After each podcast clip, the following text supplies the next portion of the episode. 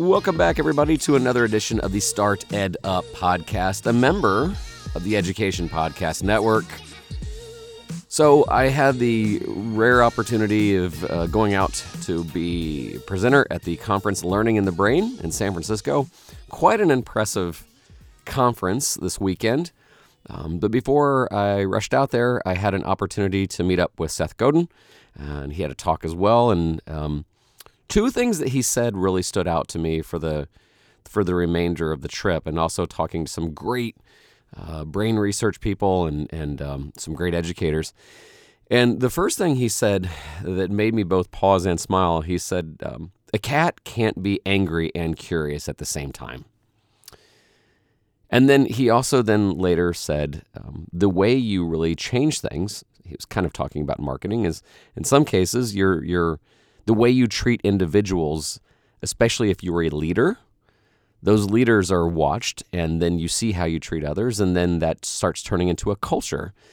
And uh, you know, I, I, I then kind of broke into a side conversation. I was lucky enough to meet up with my friend Vince Puglisi, and finally met him face to face. And afterwards, we were talking about the culture, culture of anger. And, and so I went back to those two statements that Seth had made. Number one, a cat cannot be angry and curious at the same time. I, matter of fact, I, I promised myself I wouldn't do a podcast on the unfortunate events in Florida because right now everybody's weighing in, and I understand. I mean, this is hypersensitive times, and what has happened is gut wrenching, gut wrenching. Um, matter of fact, uh, when when it all went down, um, there's this giant pit in my stomach, and I too went through some anger and despair. However, since then, um, the anger has has risen, and and it's just kind of disappointing to to see the polarizing sides that uh, you're naive to think if you know blank or you're some sort of terrible person if blank. I mean, there's there's two opposing forces on this, and while it's hard not to be upset, if we're going to look for solutions, we have to be curious, and you cannot be angry and curious at the same time. Um, that really, really stood out to me for the rest of the week. And even talking to some brain research people this week, uh, which has been a blessing, um, we've got a culture problem. We've got a culture problem. I think we're being played at times. I think Facebook sometimes is secretly. Well, I'm not going to go that far. I, I, I think that there's this these platforms that we can be angry behind a keyboard are starting to become not starting to. They are toxic, and ironically enough, here I am talking about it. But if we started taking time to the other Seth Godin comment that he made, if if we want to lead, we lead with compassion. We we lead with love, and and listening and trying to find solutions is not a sign of weakness. Listening to possibilities, listening to uh, something with an empathetic ear, these are something we we've got to discuss. And also, uh, I saw a lot of this. It, like we have to also discuss with our kids that um, empathy is also on their end too. There has been a lot of people point out that some of these, you know, shooters are isolated. They're lonely. They're depressed.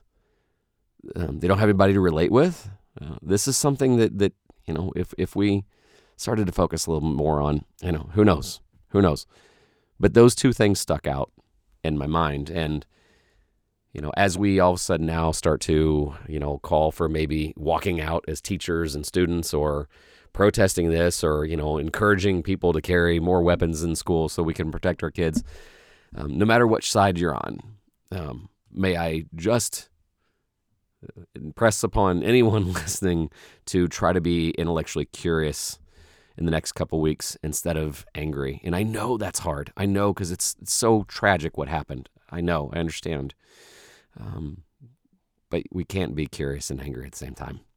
I appreciate all the emails. We have gotten a ton. Um, hopefully, maybe on Wednesday's podcast, I'll get some to some of them. Uh, I appreciate uh, the feedback we're getting, like more than you know. Uh, it's it really is helping the podcast and the quality. And there's been some really great suggestions on who to have, and even some suggestions on some things and topics we should cover. So if you send in an email again from the bottom of my heart, I appreciate it greatly. Also, a reminder is if you want to go to our Facebook page, facebook.com slash start ed up. We always get into some really great side conversations there as well. And it's also where we get a lot of suggestions as well.